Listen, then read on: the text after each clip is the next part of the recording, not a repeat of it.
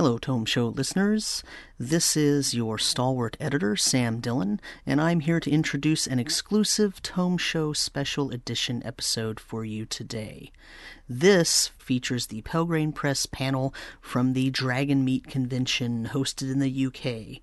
This panel features top designers from Pelgrane Press, including Simon Rogers, Cat Tobin, Robin D. Laws, Kenneth Hite, Rob Heinsoo, and Gareth Ryder Hanrahan.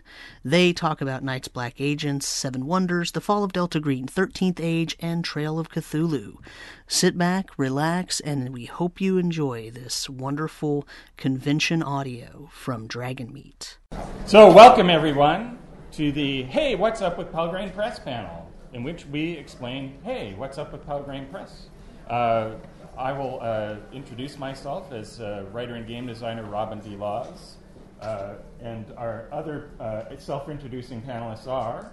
I'm Gareth Ryder Hanrahan, uh, writer and game designer too. And my name's Rob Heinsoo. I am the American Ringer. 13th Age is mainly my thing for these guys. I'm Kenneth Hite, uh, writer and game designer and podcaster. Um, I'm Cat Tobin, and I'm the co-owner and managing director. Uh, I'm Simon Rogers, uh, co-owner of uh, Pelgrane Press. Uh, so, I guess one of the big bits of news uh, from last year is that uh, Pelgrane now has co owners. Oh. Uh, so, Did you not do that uh, that was afterwards, wasn't it? Yes. Yeah. Yeah, We didn't talk about it. It was, So- it was certainly after last year. Oh. Yeah. Yeah. So, uh, Cat, perhaps you could uh, kick off by uh, describing uh, your uh, new understanding of Pelgrane and the gaming industry now that you're a co poobah of uh, Pelgrane. What if- Describe your ascent to power. Yes. I'm going to be interested to hear. Um, okay, I, I really wasn't expecting to have to answer that. Um, no, But you let me moderate, so that's what happened. I did let you moderate. Clearly, that was my first mistake. And mostly, what I've learned is not to let you moderate panels. Um, You learned that just now. just yeah, exactly. It's, it's, I'm constantly growing and evolving in my new role as co-owner and uh, grand, co-grand poobah. Am I half grand poobah? Co-grand poobah? Background Poobah's Grand fine. poobah. Um, yes. It's like the kings of Sparta. There's technically two. So, uh, rather than answer that vague question, why don't you tell them about your exciting new project Okay. that you have in front of you? Um, yes, my, my new, yes, I did bring. Um, so my newest newest project, um, literally as of uh, finished as of Tuesday, um, is Seven Wonders, which is a story games anthology. Um, it's featuring um, some fantastic uh, UK-based games designers who I'm going to spring uh, on now, call from the audience to talk about their games. So I can see Liz and Becky first. So do you want to go first? One of you? Go on, Becky. You can do it. Um, so I have a game in the anthology. Thank you very much to Cat. My game is called When the Dark Is Gone. Um, it came out of two design challenges that I set myself, which was firstly, can you create a game which runs in two to four hours, which is emotionally engaging, um, as in you emotionally get attached to your character. Um, and the second design challenge I set myself was, can I write a game which has no conflict resolution mechanic? And I think I've achieved both of those things. Um, um, and, the, and both of those were actually um, resolved, if you like, um, by a very specific setting. When the Dark is Gone is a game set in a therapy session, um, and people in therapy are, for example, the children who went to Narnia and then had all of their adventures, um, participated in a war, grew up to become kings and queens, and then came back home and went back to maths homework and wartime rations. And I thought, well, what would a therapy session with those children look like? um, the advantages of this are um, you have a therapist character like a GM, and they can really help the players delve into the emotions of their characters in a very short space of time. And because it's a therapy session and the characters are recounting their memories of what happened, if their memories conflict, well, memories just do. And how we deal with that? Well, how do we deal with it in the real world? By talking and working through our issues together. So that was uh, when the Dark was gone. Liz, do you want to go next? I'm Liz Ludlow. My, my game is called Rise and Fall, and it's about building and living in and then destroying dystopias. Um, and the process of writing actually came out of writing a much more traditional GM um, tabletop game um, of my own dystopia of my own making. Uh, the process that I went through at the beginning of that, kind of asking myself questions about how does this dystopia work? I knew what the dystopia looked like, but I kind of didn't know how to get there. So I had this list of questions, and I thought, hang on a minute, this is the question, this is a game in its own right.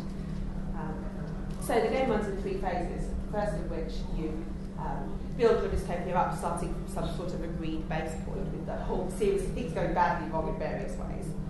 And then there's a case where you live under the dystopia, um, see how people cope with the various pressures that they're under. And then at the end, we bring it all down again and hopefully build something more glorious and more lovely afterwards. Thank you. So, Cat, could you talk a little bit about the whole uh, project and your uh, what, what inspired you to do it and what the process of uh, uh recruiting the designers was? Okay. Um, I'll just do that super quickly because I would like to jump oh, back to some other people. I, I didn't realize. I thought we had more than. Uh, okay. Yeah. Right. No, there's there are seven people. It's all seven are here. So yeah. So I'll just jump to Toby. Oh. all seven aren't here. So we'll, we'll, we'll keep it. We'll keep it. All right. Uh, my name is Tova Naslund, and I'm I wrote the Acceptable Losses game. It's about family relationships and what you're willing to sacrifice for your family when you live in a dystopian future where family is all you have to survive your everyday life. And it's about tough choices, about personal sacrifice, and that's it. Thank you. And I can see Joanna down there as well. Uh, I'm Joanna Piancastelli. I wrote the game Full Storm, uh, which is basically I wanted to write a game where you could play a full fantasy campaign uh, in an evening. So it starts with um, a, a, traditional adventuring party of characters sat together around the fire on the eve of their final battle. Um, so this is uh, the long breath before the battle of the Field or something like that, where all the characters uh, sit around together and flash back into their story so you can find out how they got to this point. Um, and deal with all of the problems that have grown up between them over this time with stealing each other's money and that kind of thing, as happens with traditional fancy parties. So yeah, that's uh, fancy campaign in one Awesome, thank you. Um, Lynn is here. I can't see her. Okay, cool. cool. Um, yeah, so thanks very much. Um, so the, the process basically, um, something that we, I was talking to somebody on the booth about earlier, is that obviously we're a British-based um, role-playing company, and it's quite important, I think, certainly for me, that we kind of support um, the British games industry where we can. And I think that part of that is kind of fostering and developing new talent in, in the British games industry. So that's kind of where the, the commission came from. Also, I love story games, and I came across Becky's When the Dark Is Gone, fell completely in love with it, and went, how can we how can we make a book out of this? Where can we get more things for this? And that's where the commission for it came from. And so, are you going to trick some of these talented designers into writing uh, more stuff for Pelgrane's established line? Well, duh. but I hadn't told them that. Spoiler. And uh, this book is released today here. There are the writers here who can sign it. So come and buy it afterwards. um, so I guess the other huge thing is that. Uh, the Dracula dossier and director's handbook are finally here. I think for many years we've been discussing the process of putting it together. And now, how done is it now? The uh, director's handbook is done and in print and on the table. Dracula Unredacted is done and unredacted and in print and on the table. Uh, Edom Files, which are the adventures uh, spanning 1877 to the War on Terror, or, so Russo-Turkish War to the War on Terror. Um, we, we didn't quite uh, we, we aren't quite able to get into the, the second Russo-Turkish War, which is beginning as we speak. But um, uh, but maybe if it goes into a second printing. Um, anyway, uh, we have Edom Files. Those uh, the adventures are done and they are in production. Yes, art is being art, art, art is all done. Art is arted. So we just need maps now. Maps need to be mapped and, and the Edom Field Manual, which is the uh, sort of three books in one. It is an invoice copy of the actual briefing instructions that you get when you become a rating with Operation Edom and are sent out to hunt vampires on very little information and no bureaucratic support. Um, it is also the uh, player's guide. So if you are playing a campaign in which you are playing the vampire hunting secret service of Her Majesty. You can uh, uh, build out that, that campaign and play within it. And then there is finally the um, uh, the director's guide to running Edom and all the details and, and NPCs and things like that. And that has all been put together and written by Gar and touched by me just enough to get my name in the credits. And then it is uh, produced and arted. Uh, it is all arted um, and mostly productive. Mostly It's productive. Pretty much, yeah, about to go to print. And, and, e- and what's the status of the wax cylinder? The Wax Cylinder recording is up for backers. They can listen to it. It was in a backer report this month. And for the benefit of those who don't know what the heck I'm talking about, what is the wax cylinder? The wax cylinder. Uh, during the uh, Kickstarter, we had a contest in which, as people backed, they could back uh, either Van Helsing or Mina to reach Castle Dracula and uncover one final clue. And uh, the audience uh, overwhelmingly pretty much chose Mina. Van Helsing was never really in it and wound up, you know, uh, stuck in Prague, I think. And then Mina made it to the castle. And so we reached out to our uh, compendious geologic, uh, genealogical database and found a descendant of Mina Harker to record the actual uh, last recording known of Mina Harker, which is now available to you, the players, to uh, play with uh, suitable scritchy uh, sound effects in it. So it turns out that our uh, former uh, employee Beth Lewis is in fact that descendant of Mina Harker. Yeah. Real coincidence, frankly. Yes. Uh, so I guess Ken and uh, Gar, maybe you could go back and forth on, on this question. Uh, uh, if you are an agent of uh, British intelligence sent to hunt vampires, what would be your number one uh, or your first list of tips for uh, for, for the uh, characters as they go off and do that? What is the best way as a British intelligence agent to go out and hunt vampires? Gar? What's your number one tip? Read Dracula. so the initial briefing and the uh, all the clues are in there, just to follow them. Um, make sure your life insurance is up to date. Now, uh, does uh, British intelligence take care of you well if you're maimed uh, by a vampire? Well, uh, much like the GRU, the only way to leave Edom is uh, feet first, or I guess uh, with uh, garlic in your mouth. Um, and so they, uh, they, they employ the, the crippled but still uh, functional employees at various Edom base establishments. But no, it's a short life but a merry one, I think, is the traditional way. And in the, in, in the Edom Field Manual, there are a number of uh, rotes and TTFBs, tactical uh, uh, fact finding possibilities, and, and uh, tactical uh, team operation things that are specifically designed for Edom to make operations somewhat survivable. So I think that And there are like, you know, plenty of not at all suspicious red liquids being injected into your body to give you convenient vampire super strength and so forth, which never have any long term effects or don't like. you Yes, know, they're combat drugs, but if you find yourself nervous in churches after taking them, then just, it's just a good advice to avoid Holy Communion Yeah. at any time while taking the combat drugs. Now, speaking of undead entities who devour your will, uh, Gar, Ken has been training you to think like Ken. Can you describe the process of learning to think like Ken while working on the Dracula dossier? you learn to see that everything is connected to everything else if you just work hard enough at it. Um, so you, you take any random fact and you delve into it, and pretty sure it, pretty soon it ends up being connected to either the occult or spies or both. Because basically every historical figure, as far as I can t- tell, was working at some point for British intelligence or the Russians or someone similar or both. And it crops up in the, the weirdest places as well. Um, yeah, anything to MI5 within about three steps, like the Kevin Bacon of the mysterious underworld. And I should also mention that The Thrill of Dracula, which is my uh, analysis of the Dracula story as told and retold mostly in film since ni- 1897, is in final writing even now.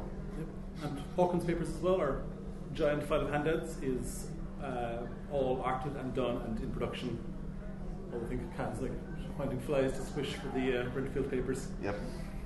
That slowed us down because there aren't as many flies in the winter. Indeed. Uh, That's the reason. That's the reason. yeah.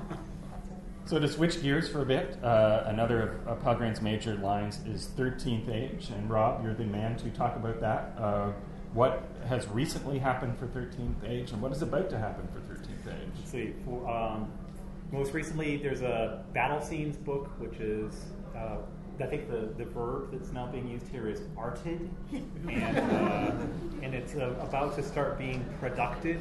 Uh, it's been roted. It's, it's been roted and de- developed. somebody to English? Yeah, the, the development is done. And, It's a uh, pain when there's already a perfectly good verb. yeah, it really wrecks the pattern. Problem. Okay, so uh, high magic and low cunning is ready to go, I believe, next week.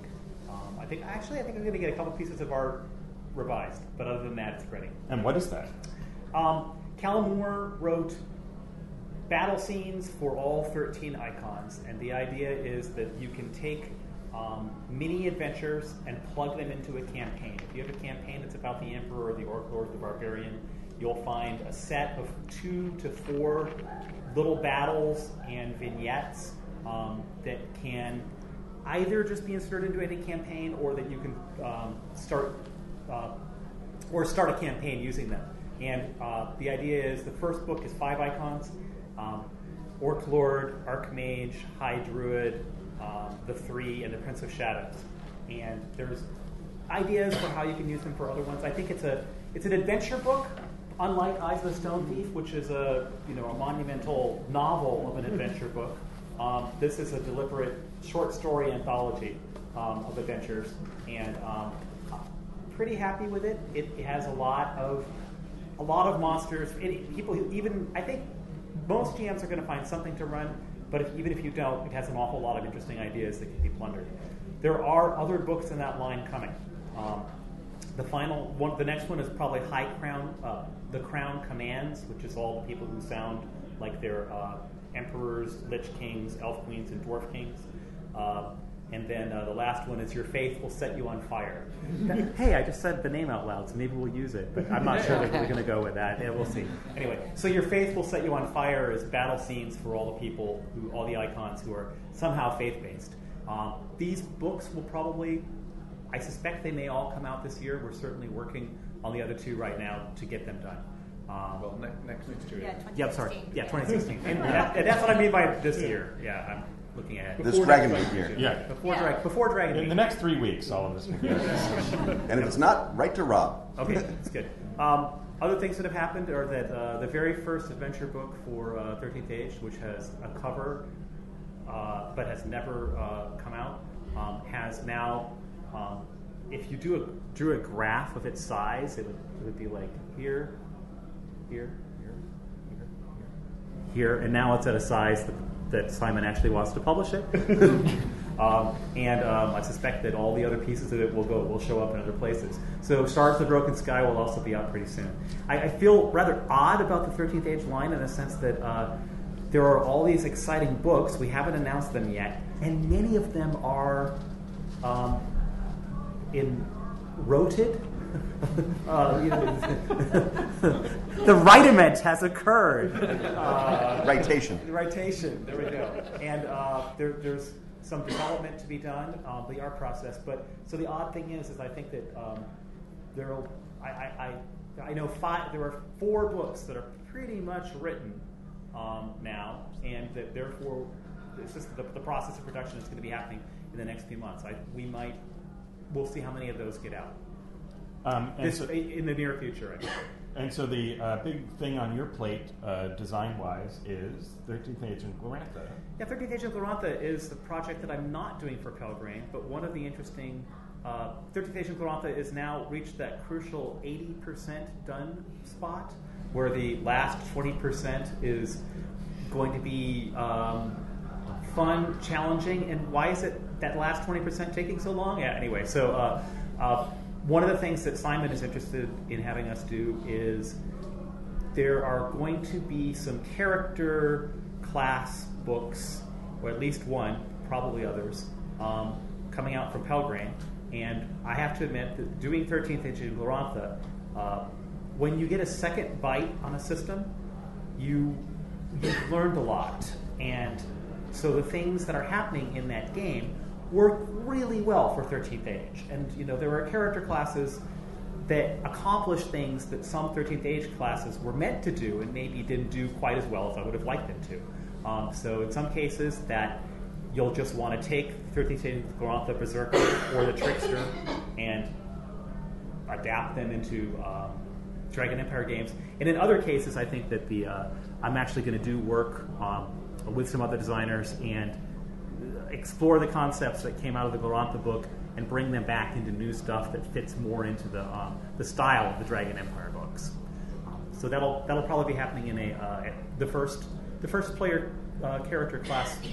Just a sort of the splat book idea of taking two or three classes and doing cool things for them. So, is there a particular example of a thing that you've developed for uh, Glorantha that you are thinking of having a porting back into 13th Age?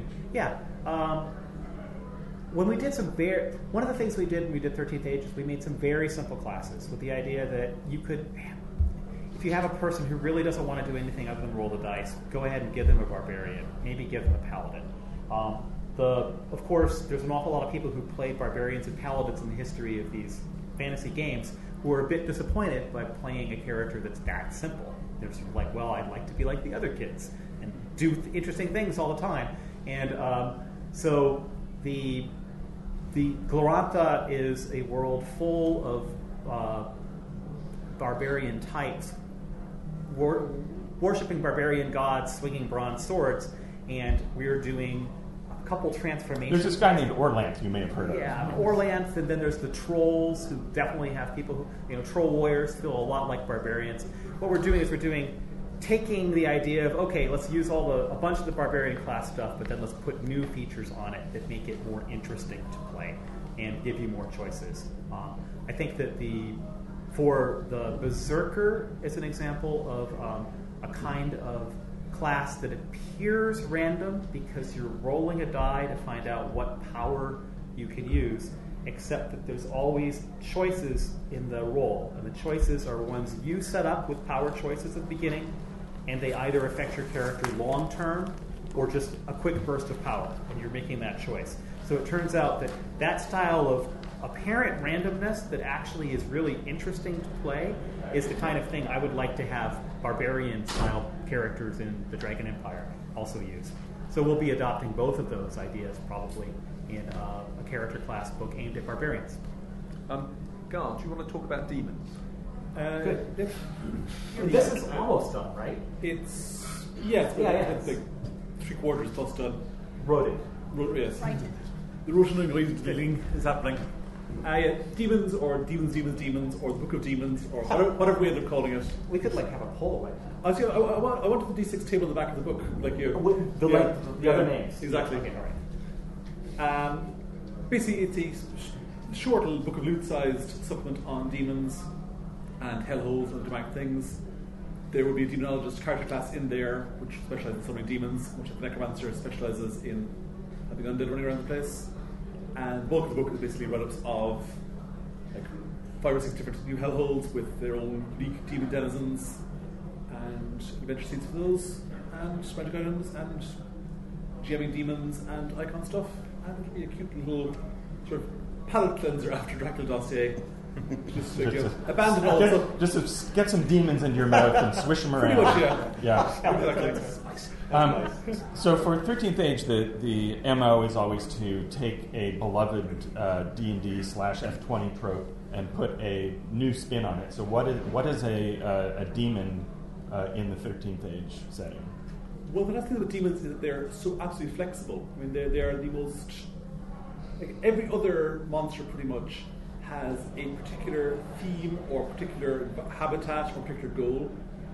Demons can sort of plug in anywhere. They're like the, the, the, to- the tofu of monsters. Now I'm terrified. That's right. You're saying vegetarians. So you take demons, you, think you put them in there, and they absorb flavour from things around them. and then go control nature. But if you, want a like you know, subtle um, game of urban investigation, you can um, we saw a fight scene at the end. You get this game where you're to track, track, to track down this evil demonologist, or like identify him. And then when you finally found, found him, he goes, "Aha, brah!" As human beings spring up and you go fight them in this like, practical fight scene. If you want a demon army attacking a town, demons do that. If you want psychological horror, if someone possessed by demons or haunted by them, they fit in everywhere. So basically, it's been part of the basically you make, making sure that demons are always a coherent concept, not just like a random evil, while also preserving their wonderful ability to be used by pretty much any villain you can think of. Demons will always fit in. Right. So, as the tofu of monsters, basically the most terrifying thing about them is that they'll corner you at a party and tell you all about their new conversion to veganism. that, that's what I'm taking out of But that. ve- veganism and destroying the world, yeah. Veganism and CrossFit. Yeah. Not necessarily in that demons. order. One of the things I like about the, the Demon book is that we were talking about doing a sort of a product that was like followers for the icons.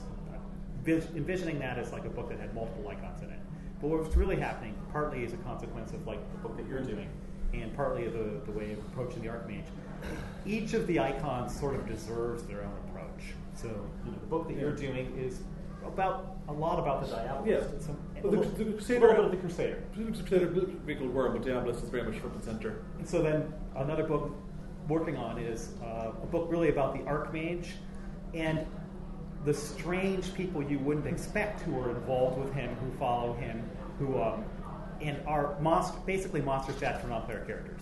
Because one of the things we didn't really give is here's what wizard schools look like. Here's what a whole legion of transform of, of emancipated familiars looks like if they're like pulling the strings behind the world.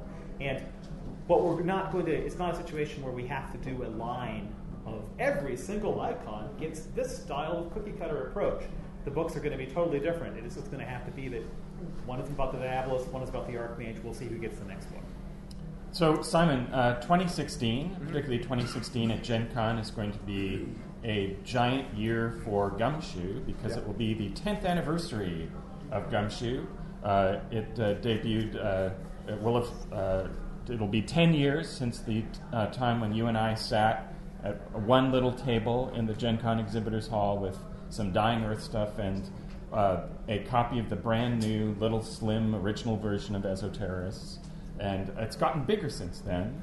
and uh, 2016 Gumshoe is going to uh, have a banner year of uh, stuff. So maybe you could give an overview of what that stuff is, and those of us who have uh, who are who are rotening some of that stuff will then go into more detail on particular things. Um, the, the, the second book we released in the line was uh, Fear Itself, which was partly inspired by Dave Allsop's unremitting horror uh, setting.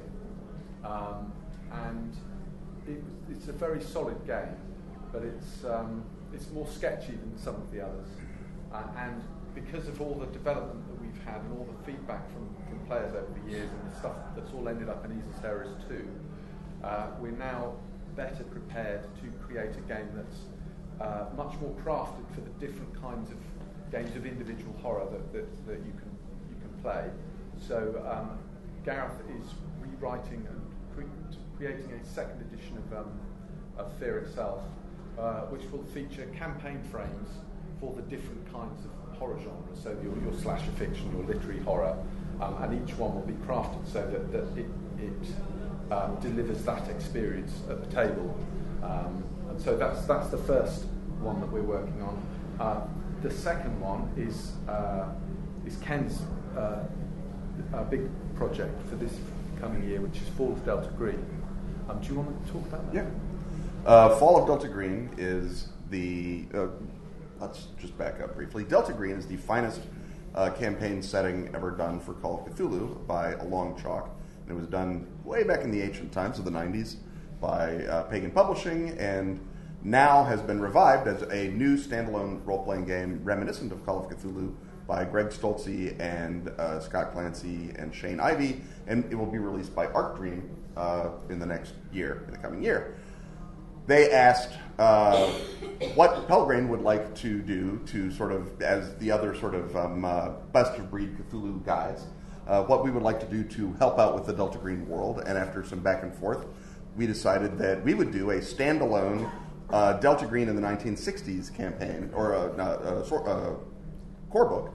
Uh, so you can play Delta Green agents in the 1960s during the time when Delta Green was the uh, authorized U.S. government anti-mythos task force, and you play. You can play from their brand new beginnings in the New Frontier all the way up to their self-destruction in the jungles of Indochina in 1970. We'll cover the whole rise and fall of Delta Green, but specifically the fall. And the good thing about the 1960s is that it's a very exciting, evocative historical period. It hasn't been done to death by everybody else, and we have lots and lots of uh, sort of uh, thematic material from the actual history and culture of the decade. Because if you were to pick a decade that was Lovecraft's idea of the apocalypse, the 1960s are it.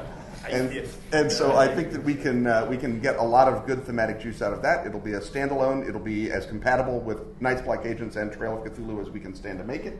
It will be a faithful translation of the Delta Green core rules. So there will be rules for what organization you're in that will have a mechanical salience as you play at the table. Also, the bonds that you have with other non-player characters that you fry in order to stay barely capable of doing your job. That will be a big present part of the game as well. So it's going to be a great deal of fun to do. It, uh, I believe we have one uh, supplement in the license, which will probably be a book of adventures, but I'm not sure. Uh, but right now, it's just a matter of getting uh, Trail of Cthulhu, only Delta Green, only the 1960s, and shorter. So, so the next big uh, gumshoe innovation was an idea that uh, Pat proposed, which was gumshoe one to one. That, that uh, I think a lot of design and development work has gone into that to allow one player and one GM to experience uh, an investigative scenario, uh, which in, in, fiction is far more common than groups of people getting together and investigating things. Do you, want to? Right. So that's I'm uh, uh, the designer of Gumshoe One to One, which is a rethink of the Gumshoe system for that format: one GM, one player. And uh, it turns out people are very excited about this, uh, that it's an unaddressed niche, and there are a lot of people, for example, who want to use it to, uh, you know, I just want something uh, to, to, run for my, my wife or my husband, or and sometimes I want to introduce them to gaming through this. And even uh, Ken's wife uh, has expressed an interest in having this game run for her, which is an epic-changing event. Um, and so the there's a lot of things that you just sort of take for granted in group based uh, role playing rules that actually aren't pertinent or useful uh, when you play one to one. So, and a lot of uh, standard gumshoe is about uh, dividing spotlight time between players. Well, you want exactly the opposite because there's only uh, one player, so you uh, have to. So it sets up mechanisms to allow you to, for example, have a character who uh, has a reasonable spread of skills and then a group of contacts that they go to when they need specialized information. And depending on what genre of detective story you're telling, that would differ. Uh, but in the case of the, the setting that comes with the core book, uh, it's our Cthulhu Confidential setting. It's uh, Trail of uh, Cthulhu style mystery in 1937 Los Angeles. So it's our film noir, hard boiled detective uh, setting in um, the, the, real and really weird uh, Los Angeles. Um, and so the uh, first, uh, uh, the core book comes packaged with an adventure. one of the things about that I've discovered about this in the process of doing it is that even more than regular gumshoe, it really helps to have a very tightly written but not railroady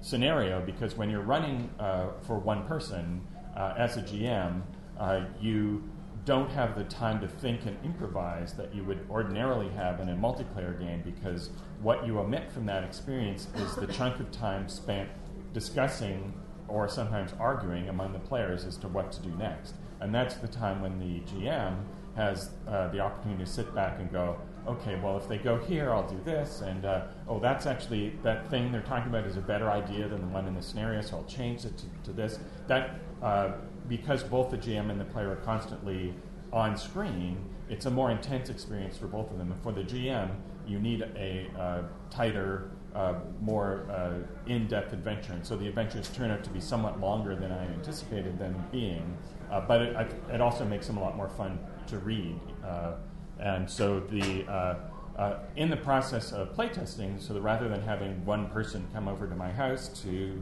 uh, run the game for them, uh, I uh, played online using the Roll20 format, and it works extremely well for remote play because the difficulty of running a standard game on Google Hangout, which is time managing everybody's spotlight time when they're not physically present, uh, is eliminated because it's just a, a one-on-one thing. And so to playtest it, I actually had the fun of running it uh, first for Simon and then uh, for Cat. And so, uh, uh, which one of you wants to describe the experience of playing Gumshoe one to one without giving away the plot of the adventure? Yeah, well, without yeah, without going into um, any sort of details about the plot or anything, it's an incredibly different play experience to anything I've ever played before. Um, because, like Robin mentioned, um, you become used to working as part of a party, and so you know you kind of you tend to turn to the person next to you and go, oh, "What do you think we should do now?" You know, I think maybe we should do this, and but you expect more input from the other players, and you don't have that in one to one. So like Robin was kind of sitting there going, "Right, so what are you doing now?" And I was like, uh,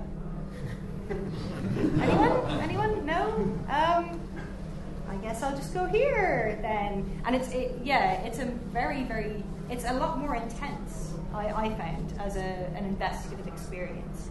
I, I don't know if that was how you found it. It was really very much like an interactive novel. You did really feel that you were participating in a, in a narrative. I mean, the fact that when that it's the first thing of Robin's I've done where I haven't seen it written down. I was- It was experiencing the adventure as as a, a pass through a narrative, and then obviously when you see it written down, you then work out how Gumshoe actually functions. Um, but I got to a point in the game where I was with one monitor, I was typing out all the clues and information, and I felt I was stuck, but there was nowhere for me to go. And I thought, well, there's a Gumshoe, clearly there is. And I worked out that it involved me going to see Mickey Cohen, who's like a terrifying gangster. The only reason I was blanking that out was because Because you I- did not want to talk to because Mickey I didn't Cohen. want to go and talk to Mickey Cohen. But actually, there don't was a lead. Yeah, you don't want to. So I did go to, to uh, talk to him, and it, it worked out okay-ish.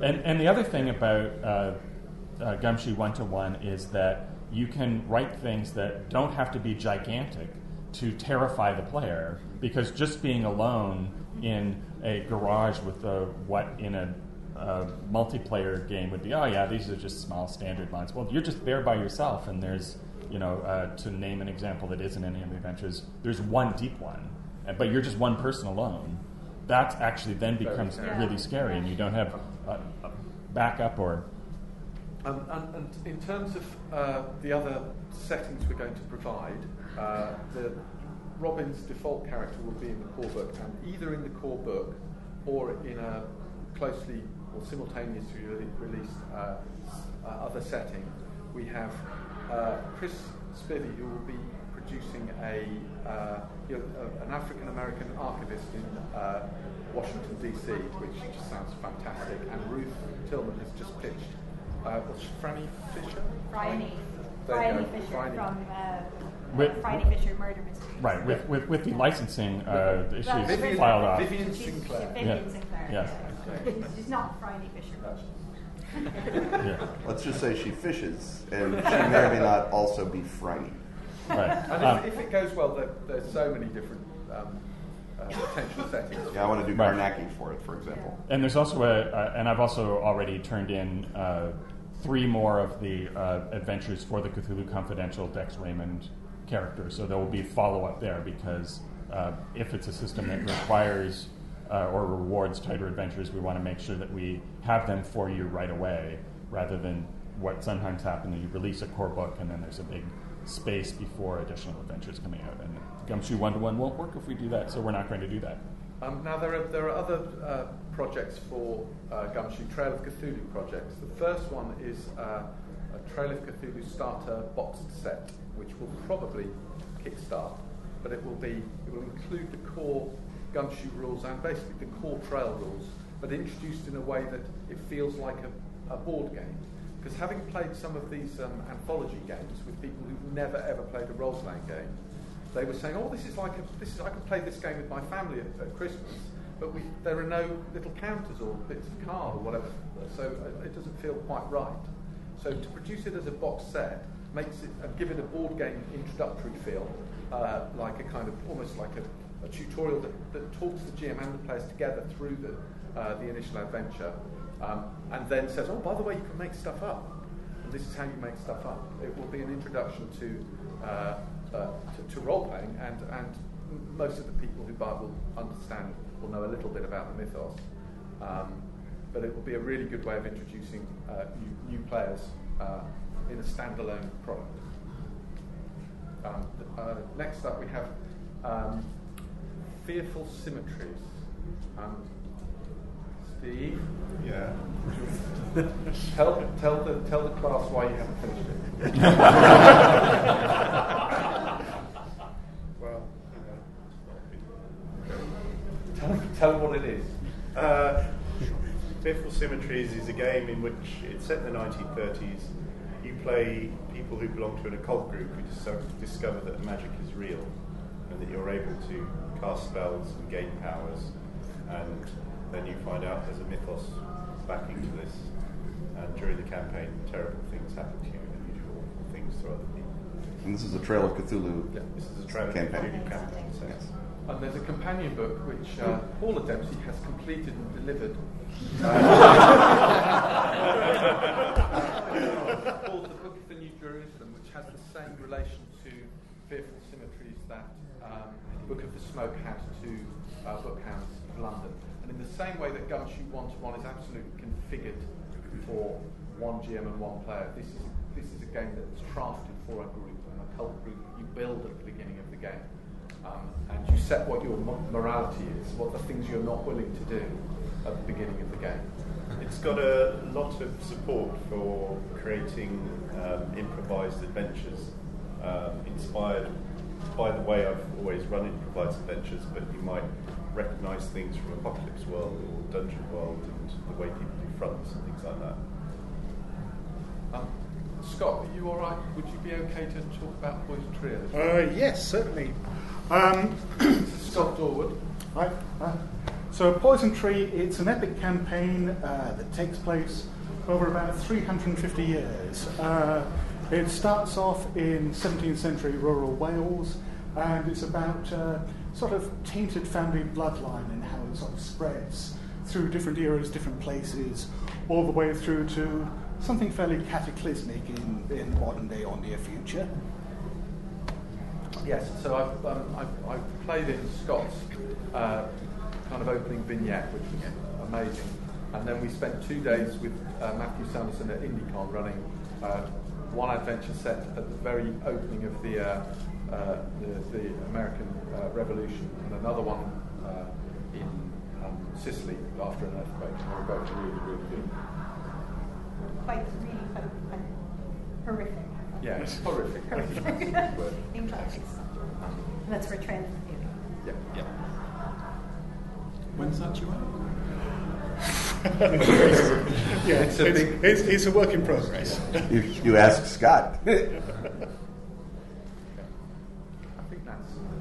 it for Gumshoe stuff at the moment, what I can think of. Um, so we have very little time left for uh, questions. So, uh, but we have time for some questions. So, uh, who would like to ask a question? TimeWatch. Oh, oh, oh there we go. TimeWatch. Excellent question, sir. Yeah. So um, it's now three hundred thousand words long, uh, and Kevin, who has a full-time job, has I mean, it's an extraordinary amount of work to have, have produced uh, over that time. And the reason that it is horribly delayed is simply because it's about three times bigger than we ever thought it would be. Uh, the manuscript has been delivered to our copy editor, and it'll take twice as long to edit as we originally planned, and it'll take twice as long to lay out as we originally planned because it's twice to three times as big. But the manuscript's finished. Um, all the art. The art's the art's all in. Um, I can't, I'm not going to make any promises about when it's going to be out, uh, but it is an amazing game, really is. I mean, uh, we had at least 100 seats at, at Gen Con with people playing it, raving about it. Um, so I'm very, very sorry that it's so delayed. But what, it will be really, really good when it comes out. What, what Simon isn't telling you is that, in fact, uh, they already uh, edited, art directed, and published the book but that collapsed the time stream. so Kevin had to go back a couple of years in time to make the book twice as big in order to not collapse the time stream. So, so you're welcome, everybody. uh, another question. Uh, one to one. Uh, any idea when that's? going?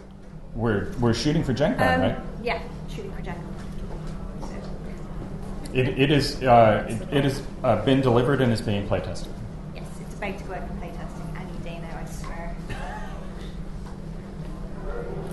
When I talked to the Arc Dream publishing team at Gen Con, they were really glad that you were doing their uh, Delta Green campaign. But uh, how much of a leeway do you get when, when you're writing a campaign and, and it has to fit within the timeline they had already kind of set up? Well, it's uh, first of all, it's not a campaign; it's a standalone uh, g- uh, game. Game. But in terms of leeway, I mean, it's just like every other license, right? If I'm doing uh, something within, you know, the Star Trek license, it has to stay within Star Trek. It's just the way the world is. Uh, the fact of the matter is that the Delta Green history doesn't actually go in an awful lot of detail as to what's happening in the 1960s. So I have a lot of stuff to play with. Um, it, you have the general latitude that you always have when you're writing about covert affairs, as we discovered with Dracula dossier, um, where you can say, "Well, that was it happened; it just got covered up." And so there, there's a there's a large degree of latitude, but you know it's like anything else. The point of writing the, the book is to make it fit into the Delta Green uh, universe and make it fit into the Delta Green uh, game. Uh, me just going off on a wild tear and deciding that something else happened in the '60s is kind of off mission, so I won't do it. I mean, not like I need to because the Delta Green story arc already perfectly does what I wanted it to do in the first place, Um, why I said the '60s instead of the '50s. In, in short, uh, we've kind of been planning this on and off for a long time, and then there was a period of about a week just trying to negotiate things back and forth with extreme goodwill on both sides. But frankly, if it wasn't Ken, they, they wouldn't have done it really, because they trust him to know the background, deliver something that uh, enhances the setting, um, and they've been incredibly reasonable about uh, ownership of IP and so on. Um, but it, it, it is the people involved that has made this possible. It, they wouldn't have done it with, with well, almost anybody else, I think. Is this going to use their uh, like streamlined version? No, it's going to use Gumshoe. It's a Gumshoe game. It'll there'll be conversion notes in the back, like there are in the back of Trail for uh, Call of Cthulhu. So, yes, Steve. Is there going to be a British angle to the Fall of Delta Green? I've got to find out from Scott uh, exactly where on the Pisces arc things are. If if Pisces is full of uh, uh, Shan, Yeah. and they have the Ramsey Campbell rights, which I suspect they will by the time the book is out, um, then it may just get a, a like a mention somewhere and say. Meanwhile, in England, oh my God, do you not want to go there? But but obviously, if Pisces is still capable of operating as an independent agency, there's tons of stuff that the British Empire and secret services are getting up to that would be a, a really fun sidelight to talk about. I mean, thought you might know something one or two things, yeah. I, I can finally use all the Aiden uh, research that wouldn't fit into Dracula, no matter how much. Uh, we have uh, five minutes left. Um, Esoterrorist uh, latest edition was great. Some really nice um, extra bits in there. The uh, is there a campaign? Oh yes. Uh, so Worldbreaker. yeah, Worldbreaker. Uh, I just got back the playtest notes for, and I hope to turn them back around uh, into uh, uh, to Pelgrane by uh, before I take my Christmas break.